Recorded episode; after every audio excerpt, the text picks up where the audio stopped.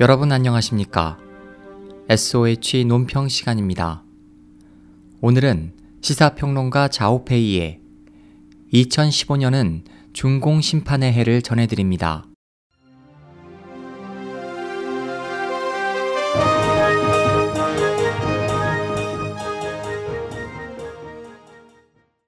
연말이 다가오면서 많은 언론들이 모두 2014년을 결산하고 2015년을 전망하고 있다.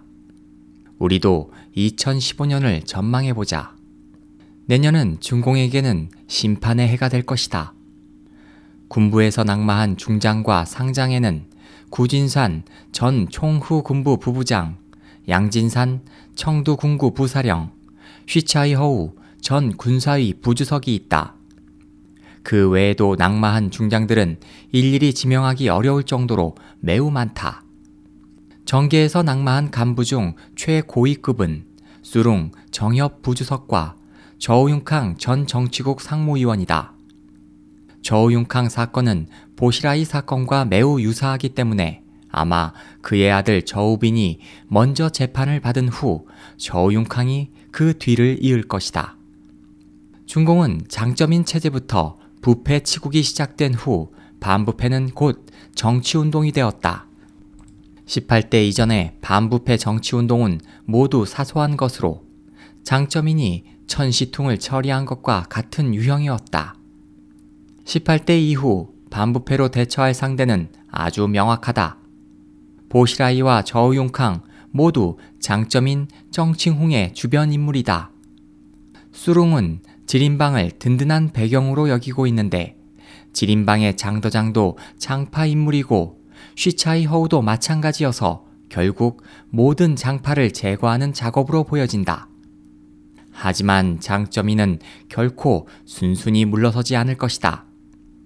장파는 상무위원 수에서 열세가 되지 않도록 온갖 꼼수를 부릴 것이며 그것은 이미 시작됐다.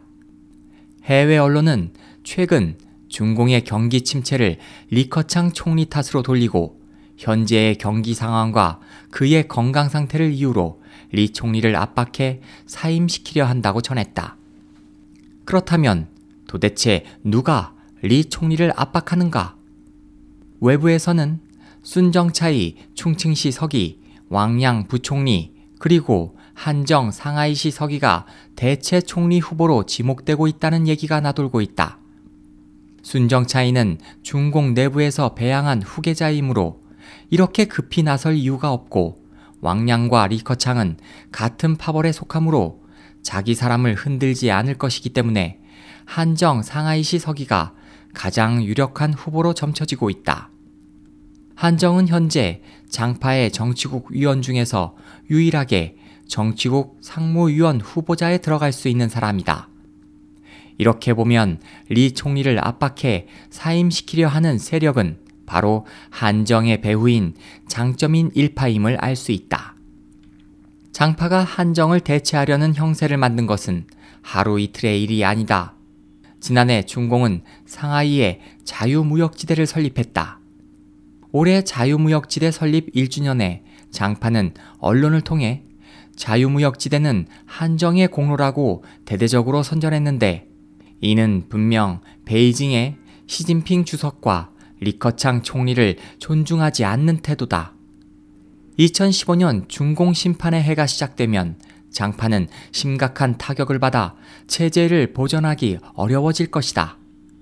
이 시기 장파는 궁지에 몰린 쥐가 고양이를 무는 격의 행동을 할 것이다.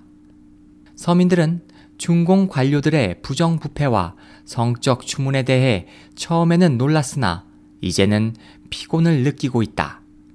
2015년 중국인들이 이같이 부패한 당을 더 부양해야 할까?